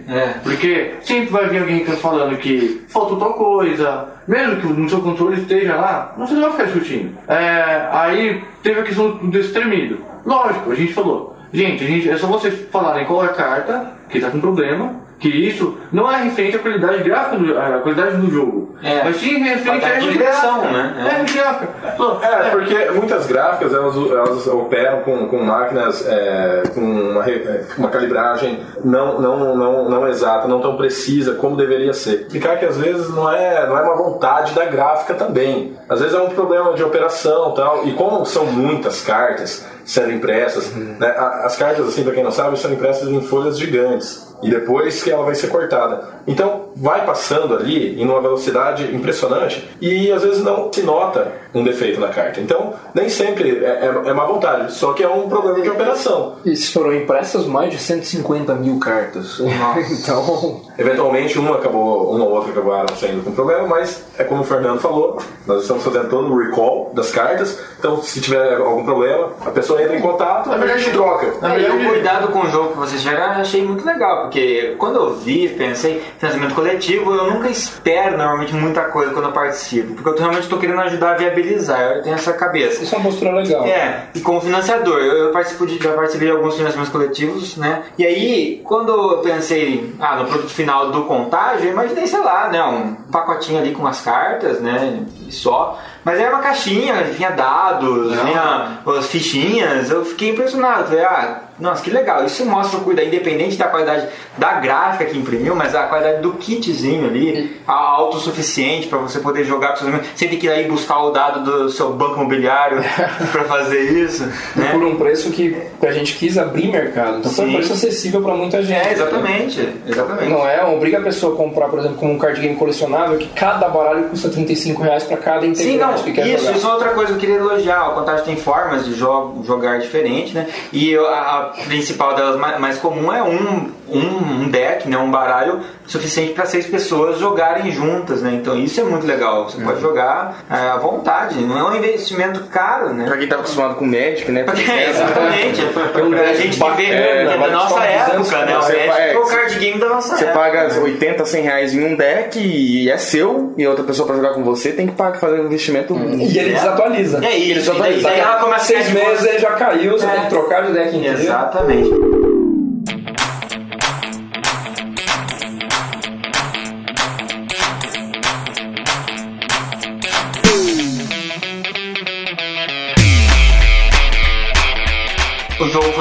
Viabilizado, foi, foi entregue aos financiadores, e então já era o seu primeiro público-alvo, né, o primeiro receptor da mercadoria. Mas depois, é, venda em outros locais, por exemplo, vocês conseguiram, fora a loja virtual de vocês, que vocês têm, vai estar o link aí, é, como é que foi a receptividade? Vocês conseguiram fazer contato com outras lojas para colocar isso no mercado? E se conseguiram, é, tem mais. como é que está sendo as vendas, a aceitação nesses locais? Tá, é, o Contagem está vendo aqui em Londrina em três locais, que é na Dracon, que fica ali no Shopping Mall, na, na Bate-Banca e na Nick Armas no Shopping Catuaí. A gente está começando a fazer essa parte comercial agora, mas estamos negociando com algumas lojas de São Paulo, algumas lojas de Campinas. de Campinas. É, Inclusive em Piracicaba eu encontrei uma loja que abriu lá, até conversei com ele sobre vocês. que é uma guilda colecionáveis e tal. Ele falou que tem uma galera de Piracicaba que chegou lá com o contágio, que eles viram, se interessaram. Eu falei, ah, conheço os caras. Que bom. É, eu vou ser pra Piracicaba, de repente eu faço aí o, Ah, o frete pra Fechou, fechou. É o nosso atravessador. E, e, é, e, nessas e a gente lojas. tem essa preocupação de, de abastecer a- as lojas, para o Contagem ficar mais visível também, né? Exato. Entendeu? E, e em breve a gente quer colocar, até o final do ano, ter abastecido aquele interior de São Paulo, que Londrina mais ainda, né? Legal, mas e as pessoas, as lojas que estão abastecidas com contágio, como é que tá sendo o feedback dos vendedores? Ou se existe o esforço dos vendedores, ou vocês jogam no canto da. da- apesar que vocês não podem falar isso, né? Imagina. Mas, Não mentir. Inclusive eu fui na Nick Armas ontem, né? É, a, a primeiro dia que a gente colocou contágio lá, que foi num sábado, ficou eu e o Matheus lá a tarde inteira, até fechar a loja, né? É, mostrando pra galera o jogo, jogando pessoal, o pessoal se interessava, comprava. Aí beleza, depois disso a gente tinha que dar mais suporte, né? Fazer mais coisa. E eu fui lá ontem, né? Também, né? Pra repor mercadoria, repor o contágio. Foi que, foi que bastante contente, porque eles pediram mais jogo, né? Legal, isso é E- um ótimo sinal. Isso. E o, o pessoal que vai lá comprar, que vai que vê o jogo, fica perguntando quando que a gente vai voltar lá. Quando que a gente Ah, vai... pra ver o. É, entendeu? Pra poder jogar, pra conhecer os criadores do jogo. Legal. Isso, é bem bacana. Então, o que leva na na outra, que é a última questão que eu acho que eu tenho. Como é que tá sendo essa, essa presença de vocês em eventos, assim? Vocês têm ido bastante em evento, pelo que eu tenho visto, né? Outra semana passada, ah, vamos gravar. Não, estamos em Campinas. Ah, É. Estamos não sei aonde. Caramba. Curitiba, Campinas. Não, e quase que a gente não vem hoje, porque tem um evento em São Paulo e a gente não foi. Ah, é? Tem um evento que é uma. Olha, priorizamos você. Nossa, obrigado, com certeza. Quanta honra. É uma, é uma São Alberto, que fica aqui, que é, é lá no Alphaville, que é a, que é a maior organizadora do evento de Campinas chamou a gente e a gente acabou não indo, né? O... Porque tinha vocês aqui. gente. Ah, sim. É, Obrigado. lá. Lógico, o cachê aqui é muito mais alto. Verdade, verdade. Aqui tinha Pokémon.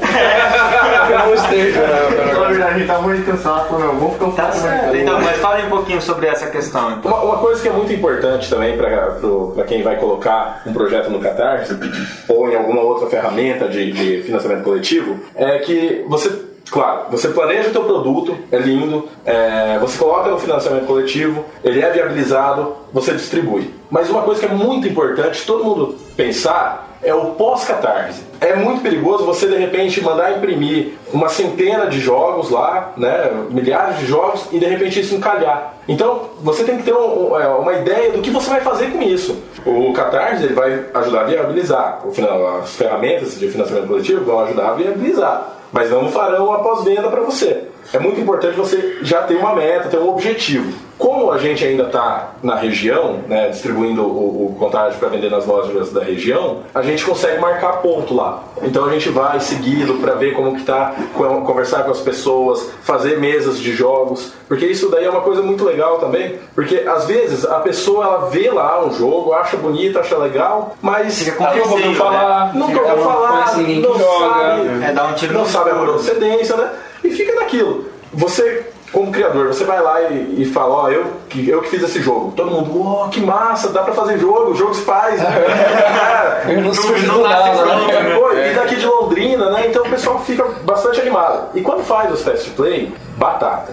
Você jogou com a galera, é, é quase certeza que ela vai lá e vai comprar. Eu e o Gleison, quando foi na casa do Matheus, Exatamente. Fernando, a gente foi lá assim, na casa do Fernando e o Matheus tava lá. A gente falou, ah, vamos jogar isso aí, a gente não sei o que eu comprando. Não. É, a gente chegou, a gente Vamos, quero jogar primeiro isso daí pra ver A se gente vai jogou Que desafio, né? Então tá, se você gostar, você compra. Aí, mesmo a gente podendo jogar junto só com um kit, a gente- cada um comprou um. Cada um comprou um, Não, cara. é, é, E, e a gente, e eu jogo em casa, acabou. E quando vai alguém lá em casa, eu pego e falo, ah, vamos jogar. Ah, que massa, cara. Eu vou reforçar sobre a teoria de que quem joga compra, né? Pra você ver como o santo de casa não faz milagre, né? A minha esposa até hoje não, não, viu, não viu uma entrevista minha, ela não leu uma reportagem no jornal, não jogou uma partida de jogo comigo. Provavelmente ela não vai ouvir esse podcast.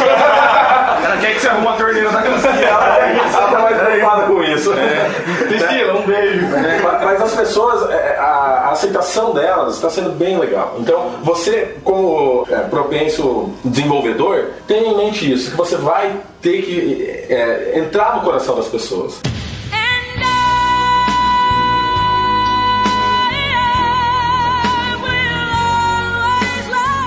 E Que assim, bonito.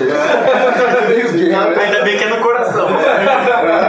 Mas eu posso falar uma coisa que, que falou do, do assunto de sobre eventos, uma coisa que me incomoda demais. Por exemplo, a gente, tá e o Matheus lá, né? No, vai o Gustavo também. Nesse último ele não foi, mas sempre o Gustavo vai com a gente. Nos eventos. É, E ele que incomoda. Não, Não, ele até que um pouquinho.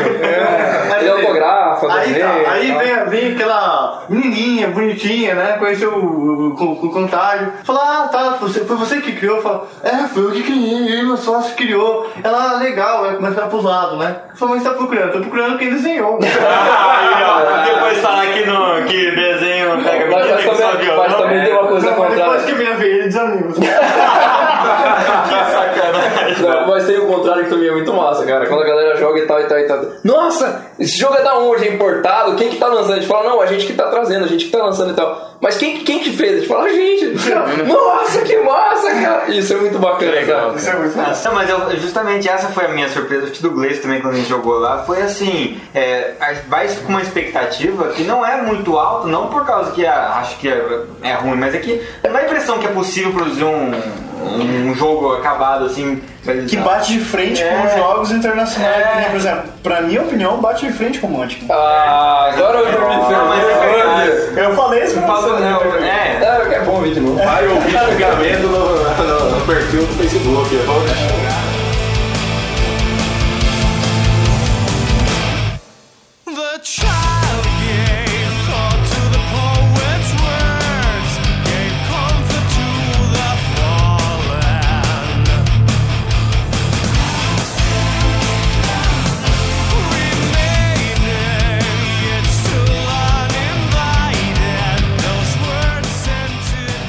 A gente vai em evento e a galera vem falar que é, lança meu jogo e tal. É uma dica pra quem quer criar jogo. Isso, vamos pensar então no pessoal que quer, que quer. Qual que são os, os requisitos ou os caminhos que devem seguir antes de pensar até em falar com uma. Porque os caras estão chegando pra vocês pedindo pra publicar. Corre o risco até de queimar o filme para parecer com uma proposta meio crua ou. ou ou- Não, mas isso é normal. Isso a, tem a, ciência a disso. proposta crua me incomoda, gente. Isso- entendeu? a gente tá Mas, ciente disso. a- Antes de a gente falar dos caminhos que tem que seguir, tem que falar os caminhos que tem que evitar. É, isso, é, isso é muito importante, isso é verdade. Porque é o seguinte, é, muita gente vem e fala assim pra gente, olha, eu tenho um jogo que é igualzinho Banco Imobiliário. Só que é diferente. Só que é diferente. em vez de você jogar o dado, você gira a roleta. Eu tenho o banco, banco é, de automóveis, banco automobiliário, sei lá. Automobiliário. Locação de trailer, né? Automobiliário. Eu tenho, eu tenho o jogo Igreja Imobiliária. Do reino daí, aí tem expressão, do reino do céu, né? Tem que tomar, eu tenho um jogo que é o War, só que é só estados brasileiros. Então tem que tomar cuidado com isso. É Bandeirantes. Isso é massa. Tem, tem que tomar cuidado. Capitanias com isso. hereditárias. Tem que tomar muito cuidado com isso, né? De, de, de- dessas coisas, de fazer jogo, que é é do outro, entendeu? É, é uma questão de bom senso. Você tem, você tem a ideia do teu jogo, você pode achar ela legal, mas vai atrás de outros jogos. Eu- a primeira coisa pro produtor é ir atrás de jogos, jogar o máximo que conseguir. Exato, Porque- o cara não pode se basear em Banco Imobiliário, Detetive, Jogo da Vida e War e pensar assim, o meu é diferente desses, lógico, mas ah, e todo um monte de jogo que tem por aí que é que a gente comentou no começo do podcast. Nos Estados Unidos tem jogo pra qualquer coisa. cara. Tem, cara, tem jogo de corrida de fusca, de corrida de galinha. Porque tem jogo, você- briga de galo, fazer um card game de briga de galo, alguma coisa assim. E essa pesquisa, ela tem como dois- Pokémon. Essa pesquisa ela tem dois pontos muito importantes. Por que, que você deve jogar? Primeiro, para você evitar fazer um jogo muito parecido com algo que já existe. né? Então, se você imagina você é, gastando todo o teu tempo, né, o seu final de semana, suas horas livres, desenvolvendo um jogo que quando alguém mais experiente bater o olho e falar, ó, isso aqui tá igualzinho um jogo É, lá, tem a da, sua frustração, né? lá do Iêmen, né?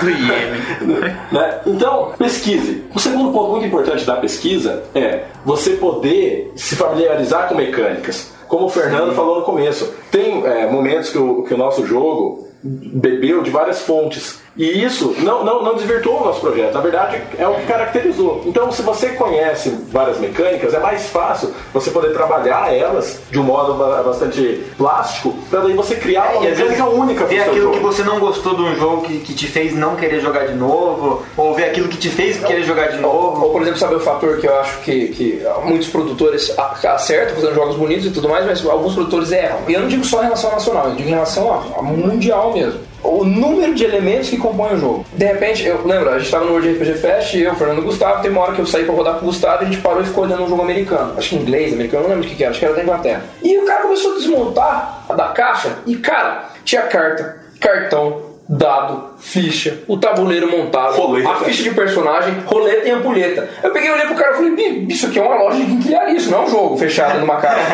então o que acontece? Você tem que tomar cuidado, por exemplo, no contágio, a gente já colocou vários elementos. No contágio, se a gente colocasse um pouco mais, ele ia se tornar um jogo exagerado. Todo tempo que o Contágio, eu, eu bati o olho no Contágio no Munchkin mesmo, eu achava esse jogo simples, nossa, muito simples. Mas é, ao mesmo tempo eles já são complexos o, o máximo que dá É, pra, pra ser. quem- é, pra quem não vai tá jogar um card game, né? cara, que é um card game. Você tem que conseguir de repente jogar ele no, no, chão, intervalo, no intervalo. Sabe onde eu acho que, que eles erram em relação a colocar muita coisa? Não é colocar suporte. Por exemplo, uma fichinha é um suporte, ela tá te ajudando dentro do É, jogo. não, lógico. Eu acho assim, as pessoas erram quando elas querem colocar muito fator de aleatoriedade. Por exemplo, quando começa seu turno, você joga o dado, compra três cartas, bate palma, joga mais dois dados e não sei o que, rola a roleta e vira ampulheta.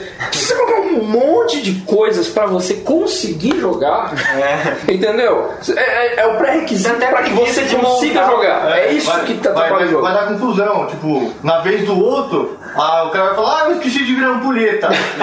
Também. Deixa eu voltar, entendeu? Porque o contágio, é, como o Matheus falou, as fichinhas de cérebro e o dado estão ali para auxiliar. Mas você consegue jogar o contágio somente com as cartas e um dado.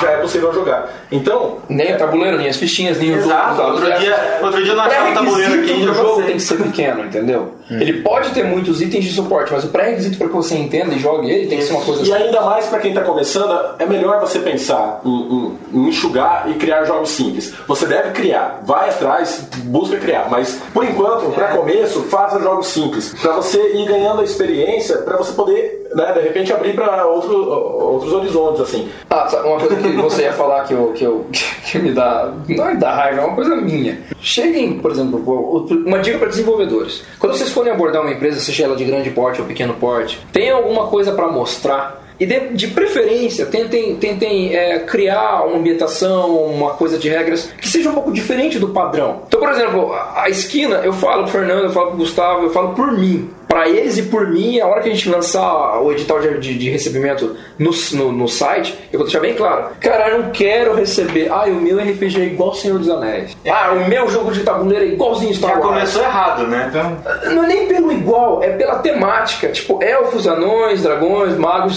de chapéu com tudo. Ou o cara vira pra mim, ah, eu tenho um cenário cyberpunk que é onde tem gente com a força, que chama de outro nome, sabres de luz, eu vou falar um mangual de luz, entendeu? então, cara, muda, cara. Faz uma coisa diferente. Por exemplo, você quer trabalhar. A gente pegou um tema batido, a gente pegou zumbi. Mas trabalha de uma forma diferente. Se você vai pegar elfos da floresta, anões da montanha, faz uma coisa diferente. São os anões da montanha de lixo, os elfos da floresta de, de sei lá, de, de pedra. é. de pelo. Foge um pouquinho do estereótipo, porque isso chama atenção. Uma coisa que eu acho muito importante, assim, que, que falaram em relação ao Buda Vidão, e a gente puxa por contagem, vai lançar nos próximos jogos. Se você vai trabalhar com fantasia ou com qualquer tipo de coisa de fuja uma temática batida, você já está falando de fantasia. Fantasia quer dizer o quê? Fugir do lugar comum. Então, se eu padronizei a fantasia com elfo, anão, dragão e mago, acabou a fantasia. Acabou a fantasia. Eu vou jogar o lugar comum de sempre, entendeu? Por que, que eu vou trocar a grande marca Dungeons and Dragons e Magic the Gathering por o seu jogo de elfos e anões e fadas, entendeu? Ok, então eu tenho uma última pergunta pessoal, não sei nem se eles vocês podem responder É, isso. responde tudo. Com relação ao lucro. É, é um emprego de vocês, vocês trabalham com isso, então, por mais que vocês gostem, por mais que vocês queiram é, inovar, queiram trazer cultura para as pessoas que estão jogando, tem um objetivo de lucro, isso é óbvio, qualquer pessoa que trabalha, ela tem um objetivo de lucros, não, não tem como fugir disso. Imagino que vocês não, não sejam diferentes. Vocês já O conseguem. Fernando é socialista. Então. É. E vegetariano, olha É. só que coisa. Ainda usa boi, né, gente? É uma figura muito difícil. Importante que minha mãe me ama. Vocês já conseguem vislumbrar alguma coisa assim? Ou, ou- Olha, gente, a gente. O financiamento coletivo foi o que o Matheus falou, não é pra ter lucro. Sim. A gente espera ter lucro, é, quer dizer, teve algum lucro, mas foi pra pagar é, é, é, imposto. então não foi lucro, Então não foi lucro. Os lucros estão convertendo É, o projeto. A gente tá pensando num lucro de médio para longo prazo, né? É, veio, sobrou alguma grana tal, lá, clandestina tal, mas não é muita coisa, não é. É, não- não- por exemplo, não dá pra viver disso. Não, aí eu falo assim, a bem verdade, o dinheiro que a esquina deu foi pra viabilizar eventuais coisas da própria esquina, não pra É, eu e o Fernando ah, sim, viver e o Gustavo. ficou na empresa, né? Não, Não, teve pra- tirada de capital social, Não, mas, teve a gente, a pra gente pensa assim num, em começar a ter lucro de médio para longo prazo, entendeu? Com jogos, lançando outros jogos. A aí- cara do Gustavo é de quem não vislumbra isso. né? Não, é que eu fico pensando, ainda bem que eu sou desenhista, né? Eu ainda posso fazer caricatura lá no calçadão. Vocês, vocês dois estão fodidos. Olha a gente, Fazer então. mágica do calçadão lá. E a gente no podcast, então? Entrevistando a galera. pular dessa janela aqui. É o mercado em expansão, cara. O mercado em expansão, eu acho assim, uma Isso me coisa deixa que- muito feliz. O mercado- Uma coisa que brincaram no último evento, não foi nem a gente que falou, foi o pessoal da, da organização do evento que teve lá em Campinas. E eles brincaram, o pessoal do dado oficial que tava com a sala de jogos lá brincou assim, falou assim: ah, vamos ver se tudo der certo, a galera que está aqui hoje, que é a Esquerda dos Mundos e mais os outros desenvolvedores de jogos nacionais atuais, vão ser a futura geração de desenvolvimento de jogos do Brasil. Sim, é. Analógicos, Tá sendo futuramente é. digitais e tudo mais. Eu falei, pô, Vai colocar a Grow e a estrela pra pastar. vamos comprar eles, né? vamos comprar. Eles vão, Meu esterapente como faz jogo aí. eles vão implorar pra comprar os direitos pra poder. Não, a gente tá aberto, ó, gente, não, não, sem ofensa, gente, a gente tá aberto a negociações, vocês estão um grande porte, a gente tem um portfólio Qualquer interessante. quentão leva. 500 reais leva. Já é mais lucro do que, é mais lucro que você já tiver. 600 o desenhista vai junto. Bom, dentro da gaiola, Já com coleiro chicote. Muito bem. Tem mais alguma colocação que vocês gostariam de falar? Acho que as nossas, né, Du? Acho que a gente já. Eu queria, queria mandar um abraço, porque a esquina não é só a gente aqui. Tem mais gente no Brasil que, que colabora com a gente, né? É, pro Vitor, que é um, um rapaz que tá sempre colocando. Um moleque de. Acho que tem 14 anos, Vitor. Sempre tá colocando conteúdo no site, lá de, do Rio Grande do Sul. Ele fala bastante do jogo pra galera lá. Pro Paulo, né? O Pedro, Paulo, é, que é de São Paulo, que. Meu, o cara é um gênio da matemática. O Pedro ajuda bastante. Ele ajuda bastante, meu. É, tipo, eu me sinto muito burro perto dele. né? Pro Alstarete, O Diego Astauretti, que também é desenvolvedor de jogos, está produzindo material pra gente, ele tem material muito legal também. e, e acho que A passando. Sandra, a Sandra Messias também é uma ilustradora que está participando de um projeto que vai ser ano que vem. E um abraço pros familiares. Minha mãe e meu pai. Especialmente pra você, né? Também para você, financiador, que ajudou a gente do começo ao fim. É, em relação aos futuros projetos da Esquina dos Mundos, é, a gente tem alguns projetos que gostaria de comentar por alto. Alguns já estão bem mais desenvolvidos, outros já estão em fase de produção. Alguns a gente está extremamente empolgado, a se a gente pudesse, a gente até atropelava uma outra coisa para lançar ele. Mas a gente quer fazer uma coisa muito primorosa mesmo, em tudo. Jogabilidade, ambientação, qualidade gráfica, ilustrações, tudo. É, só dando uma préviazinha, a gente tem um jogo de temática de terror, que é um jogo realmente para maiores de 18 anos, uma ambientação bem, bem terror psicológico, vai ser uma coisa bem bacana. A gente tem um jogo de fantasia com uma neofantasia completamente diferente desse padrão que a gente tem de Tolkieniano, é, chamado Sétimo Sol, que vai ser uma coisa bem bacana de produzir. A gente tem o projeto de, de uma reimpressão do contágio, que a gente está brincando chamando de recontágio. é, vamos recontagiar mundo. Que ele seria uma reimpressão com, a- com- melhorando a qualidade gráfica, aquela coisa toda, pra gente fazer da forma como ele tem que, que, que continuar, sabe? que ele merece mesmo. E quem comprou o contágio, a gente vai continuar dando apoio, viu? É, com expansões. Então, isso é outra coisa legal pra ficar de olho, que muita coisa boa vai vir, inclusive um novo tipo de zumbi. Agora. Que nós vamos saber de vocês não. E a última coisa em relação, agora falando em relação aos nossos parceiros que, o- que o Fernando citou, que é o Diego Astauretti, a Sandra Messias e, e o Fábio Silva também, que Ah, tá com a parceria com a gente. O Fábio tá trazendo junto com a gente um RPG muito bacana pro Brasil, que é o Fate, que é um sistema de RPG muito famoso lá fora. A Sandra tá ilustrando um jogo chamado Vilania, que é um jogo de tabuleiro com uma temática de guerra bem diferente de War, não se preocupem com isso. E o Diego Astauretti tá trabalhando em dois projetos de RPG, que eles vão demorar um tempo para serem lançados, um sobre dinossauros, que é uma coisa muito bacana. cara. Muito eu legal. adoro dinossauro, cara.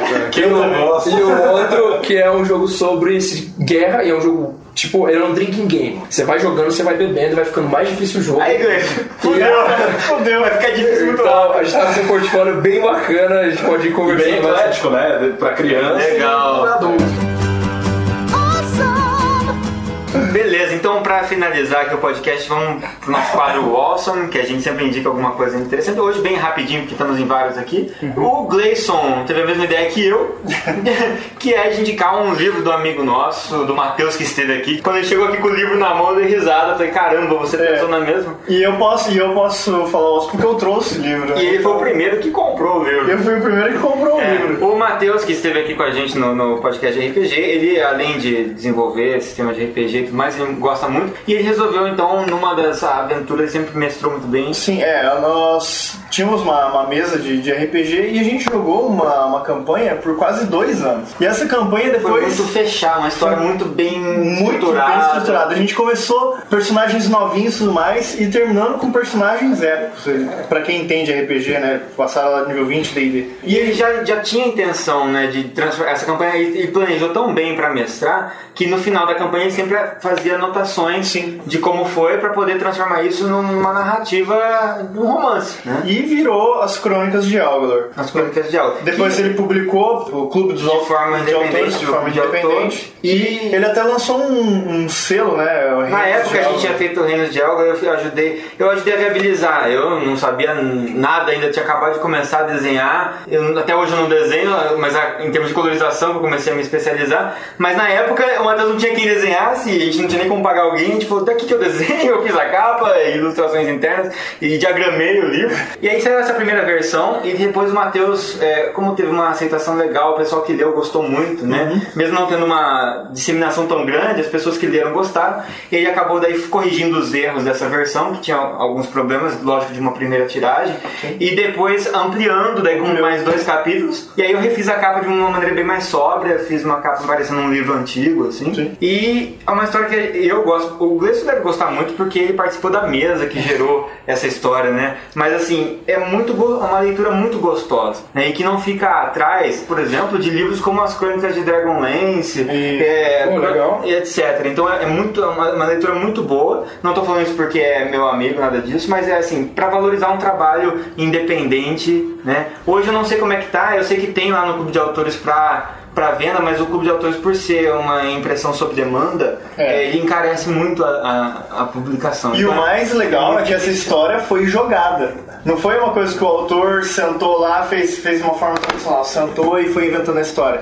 Não, os jogadores, cada um teve a sua. É, teve a sua participação no jogo, independente, de forma independente, ferrou o cenário do Matheus por conta. E Mas o que final- deixa muito. A maior implicação disso, e que é a maior riqueza da obra, é a personalidade dos personagens. Isso. Todos têm personalidades muito diferentes e fortes, por quê? Porque se originaram de pessoas diferentes que estavam jogando o RPG. Então fica aí essa indicação das crônicas de Álvaro, eu vou colocar o link. É, o Matheus também tem versão em PDF, que eu acredito que ele faça venda no, no e-book por conta própria. Não sei se ele vai colocar como e-book no Amazon, talvez.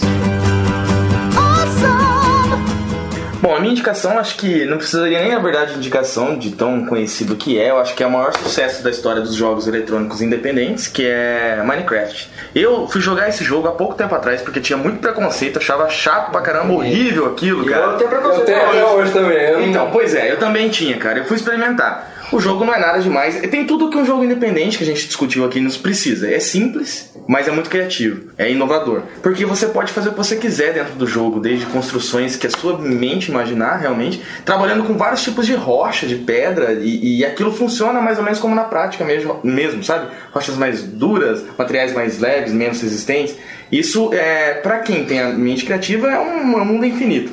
É, o jogo foi lançado em 2009 a primeira vez para PC, exclusivo para PC, e depois começou a receber versões para outras plataformas, para para Apple, pro, pro Xbox tem, acho que PlayStation vai ter uma versão. Bom, todo mundo já viu, imagino, todo mundo já deve ter visto o gameplay, já. conhece de alguma forma. E se você tem algum preconceito assim como eu, não é o jogo que eu mais gosto de jogar, não é aquilo que eu falo, nossa, isso aqui é o exemplo de jogo eletrônico, não. Mas para um mercado independente e, ter atingido tanto sucesso dessa forma, é, é válido a, a tentativa, sabe? De experimentar, de ver o- e ver até onde vai a sua criatividade. Recomendo, recomendado, vale a pena pra todo mundo. O Gleison tem Xbox, tá baratinho, cara, na live. E não recebemos nada pra falar É, isso. e não recebemos nada. É, eu queria indicar um livro de RPG, foi publicado pela editora Retropunk, que é a mesma casa do meu livro, que é o Reino de Bonamidão. Esse RPG se chama Fiasco. Que massa. E o Fiasco- vai jogar com certeza. E o Fiasco é um jogo muito legal, é um jogo no qual cada jogador vai construindo os personagens de uma forma, tipo assim, eu quero fazer uma cena cotidiana como se fosse um a vida como ela é ou os normais ou alguma cena assim ou uma cena tipo Pulp Fiction. E assim você cria um personagem e daí as pessoas que estão do teu lado vão criar características do teu personagem e daí cada um cria o seu e os outros que estão em volta vão contribuir. E é um jogo de contar história. Só que é assim fiasco porque o jogo inteiro sempre se passa em torno, em torno de uma história que foi um fiasco. Por exemplo, assim, vamos assaltar um banco, eu sou o líder, você é o capanga, o outro é o, o arquiteto que faz todo o planejamento da- dos planos de invasão. E de repente a própria história não tem mestre, é como se fosse um jogo narrativo sem mestre. Nossa, e o próprio, cara, que loucura. os próprios jogadores, através da jogada de dado, vão determinando o que vai acontecendo. Só que o jogo te sabota o tempo inteiro. Então é um jogo muito divertido, é um jogo muito bacana, eu recomendo isso. É, inclusive, a própria Esquina dos Mundos já fez dois suplementos para Fiasco, para Retropunk, porque a Retropunk é nossa parceira e tudo mais. E é um jogo muito legal, eu acho que vale a pena. Cara, por incrível que pareça, eu recomendo o Contágio. Porém, eu recomendo o sistema de RPG. Contágio RPG. É um sistema que o Matheus ele desenvolveu para você poder jogar o Contágio, só que de forma narrativa também. Tem na internet? Tem na internet, baixar? tem na revistinha da esquina. Tá o link Tem na- aí, então. Tem na revista também. E é um modo que você joga e que você pode eh, eh, exercitar toda a sua crueldade de, de forma técnica. Você não simplesmente ataca a pessoa. Então, com RPG Contágio, você vai precisar mostrar o quão vil você é perante os seus eh, oponentes nesse Utilizando, caso. daí né? você utiliza as cartas? Ou... Utiliza as cartas, utiliza os tabuleiros, é, o, o playset, né? As Caramba, cartas, os dados. ganhamos mais uma modalidade. É, é um modo de jogar para quem gosta de- dessa interpretação cômica de, de alguém malvado, né? De alguém, um cara cruel, né? Um governador só é ruim, né? Imagina seis governadores, né? Cada um com seus asseclas, assim, aquela coisa cruel. Então, o, o RPG Contagem é legal por isso. É bem simples, é, é- são pouquíssimas regras. São quatro páginas de regra. Tipo, E, e- legal. e que você usa as cenas, né? Que um tipo de carta do contágio é a carta de cena, e você vai usar essa cena, você tem que encenar essa cena. né? Não simplesmente comprar ela e colocar na mesa e o efeito dela vai servir para todo mundo. Não. Você vai comprar ela, você vai ter que interpretar essa cena, todo mundo vai ter que interpretar. Então é um modo é, divertido para jogar também entre os amigos né, que já gostam de RPG. Então é um card game com RPG. Queria recomendar pra falar de um anime que não é muito conhecido, mas já saiu faz algum tempo, de um moleque que tem um demônio no corpo que chama Naruto. No! God, please, no! No! Isso é independente, cara. Ah, brincando. Socialista, vegetariano e fã de Naruto. Mata agora ou deixa pra depois? aqui. Tô brincando. Tem um livro que chama As, Bata As Batalhas do Castelo. É muito massa. É um livro muito bacana, que é um livro pra. ah, é, é, é, é que é infanto juvenil, mas não tem essa linguagem infanto juvenil. É muito, muito, muito bacana. É sobre um. É um bobo da corte que ele vira duque. Aí o pessoal começa a chamar ele de Bobuque. E ele fala, tá bom, pode me chamar de Bobuque. Só que eu não, eu não posso. Só que é, o pessoal fica falando que eu sou socialista e tal. Só que ele, ele tem. E vegetariano. Ele tem. Ele usa amor, né? Ele tem um ducado que ele emprega uma, uma, uma forma de governo sobre meio que socialista que funciona. Pelo menos o livro funciona. Eu não posso falar mais nada porque senão eu vou falar- falar- fazer spoiler do livro. Tá E certo. ele é bom nisso. É, Dá spoiler, ele é bom é, nisso. As Batalhas do Castelo. É muito bom. Rapidinho, desculpa, eu posso mesmo fazer uma recomendação? Outra, outra coisa? Pode. Uma- Eu recomendo pra quem é de Londrina, quem é ou de alguma cidade muito próxima aqui, e quiser, tipo Cambé, tipo Cambé Rolândia, sei lá, Ibiporã. Quem quiser aprender a desenhar, eu recomendo o Jabá aqui, eu recomendo o estúdio da Imon do Gustavo. É, lá, a Esquina dos Mundos está sempre se reunindo lá, vocês daqui estão convidados a, a ir lá acompanhar o nosso dia a dia, acompanhar o dia a dia do Gustavo. E eu recomendo as pessoas que querem aprender a desenhar, querem aprender a fazer quadrinhos, querem aprender a fazer é, só desenhar mesmo, ou aprender a fazer quadrinhos, aprender roteiro, aprender sobre criação de personagens, para procurar o estúdio da Imon que fica lá no Edifício Autolon. É, como a gente está sempre se reunindo, a pessoa querendo ou não vai estar vendo jogos também, vai estar vendo o desenvolvimento de jogos junto com a gente. E acho que é uma experiência que pode enriquecer bastante. Quem quer entrar no meio, tanto da arte quanto da criação de jogos. Muito legal, é, porque tem espaço para vários. Ótima é, recomendação. Exatamente.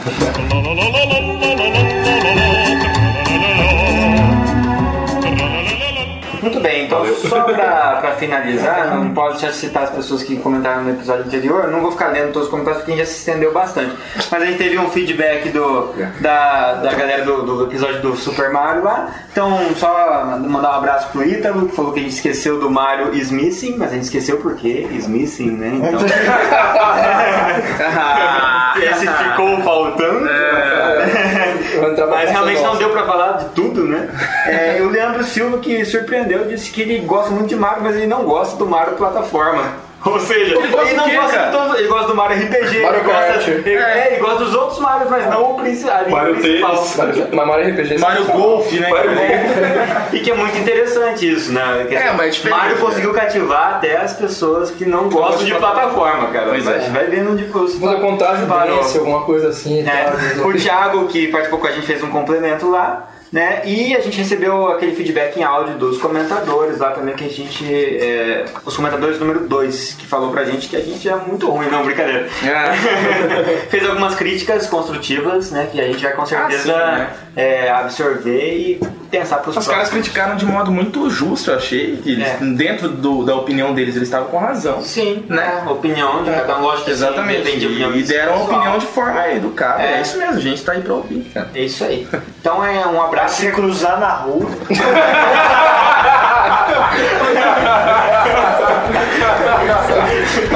E o, e o Blazer faz chapéu de karatê. Eu sei onde você mora, né?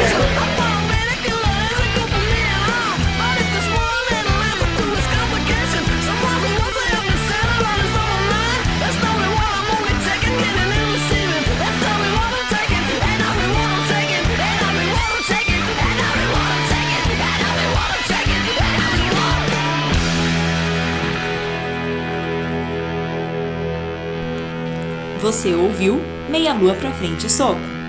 Hadouken!